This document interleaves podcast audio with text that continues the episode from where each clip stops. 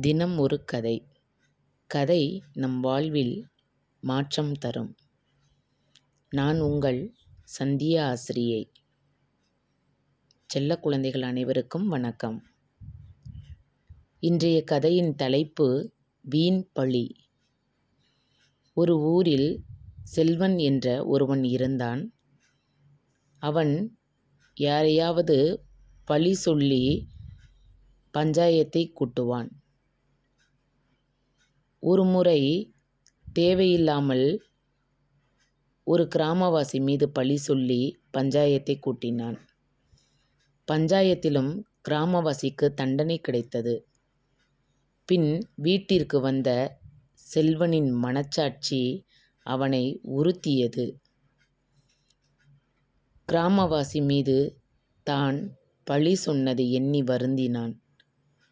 எனவே தன் பாவத்திற்கு ஏதாவது பிராயச்சித்தம் உண்டா என்று தேடினான். என்ன பிராயச்சித்தம் செய்வதென்று அவனுக்கு புரியவில்லை.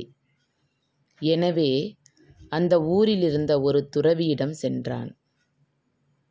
துறவியாரே நான் இந்த கிராமத்தில் வசிக்கும் ஒருவர் மீது வீண் பழி சொல்லிவிட்டேன்.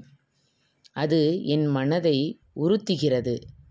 அந்த பழி சொன்ன பாவத்தில் இருந்து தப்பிக்க எனக்கு வழி கூறுங்கள் என்று கேட்டான். துறவி சிறிது யோசித்துவிட்டு இன்று இரவு மூன்று கிலோ இலவம் பஞ்சை எடுத்து போய் அந்த கிராமவாசியின் வீட்டுக்கு முன்பு பரப்பி போட்டுவிட்டு வந்துவிடு. நாளை வந்து என்னை பார் என்று கூறினார். செல்வனும் பஞ்சை கொண்டு சென்று கிராமவாசியின் வீட்டின் முன் பரப்பிவிட்டான். பின் மறுநாள் சென்று துறவியை பார்த்தான். துறவியாரே என் பாவம் போயிருக்குமா இந்நேரம்? என்று கேட்டான். உடனே துறவி செல்வன் நீ இப்போது அந்த கிராமவாசியின் வீட்டிற்குச் செல். அவன் வீட்டு முன் நீ நேற்றிரவு பரப்பி வைத்த பஞ்சை மீண்டும் பொறுக்கி கொண்டு வா என்று கூறினார். செல்வன் மிகுந்த ஆர்வத்துடன் ஓடினான். ஆனால் ஒரு விரல் அளவு பஞ்சு கூட அங்கு இல்லை. எல்லாம் காற்றில் பறந்து போய் விட்டிருந்தது. அதனை கண்ட செல்வன் திடுக்கிட்டான். மீண்டும் துறவியிடம் ஓடி வந்தான்.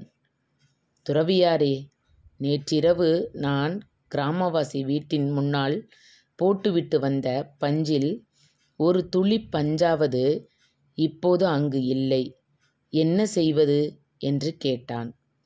துறவி சிரித்துவிட்டு செல்வன் நீ விரித்து போட்டுவிட்டு வந்த பஞ்சை இப்போது மீண்டும் எப்படி அள்ள முடியாதோ அதேபோல நீ ஒருவர் மீது கூறிய பழியையும் அதனால் உனக்கு ஏற்பட்ட பாவத்தையும் மாற்ற முடியாது.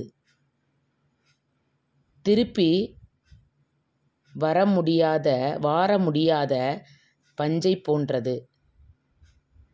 பஞ்சை திருப்பி அள்ள முடியாது. அவை காற்றில் பறந்து சென்றுவிடும். அந்த பஞ்சை போலத்தான் உன் பழி சொற்களும் அவற்றை இனி திருப்பி அள்ள முடியாது. உன் மனச்சாட்சியிடமே உன் தவறுக்காக மன்னிப்பு கேள் என்று கூறினார். செல்வனுக்கு உண்மை புரிந்தது. அன்று முதல் மற்றவர்கள் மீது பழி சொல்லும் குணத்தையே விட்டுவிட்டான். பிறர் மீது வீண் பழி சுமத்துவதால் பலன் ஏதும் கிடைக்கப் போவதில்லை என்பதை உணர்ந்தான் செல்வன். என்ன மாணவ செல்வங்களா நாமும் பிறர் மீது வீண் பழி சுமத்தாமல் இருப்போமா? இன்றைய நாள் இனிய நாளாக அமைய வாழ்த்துக்கள். நன்றி.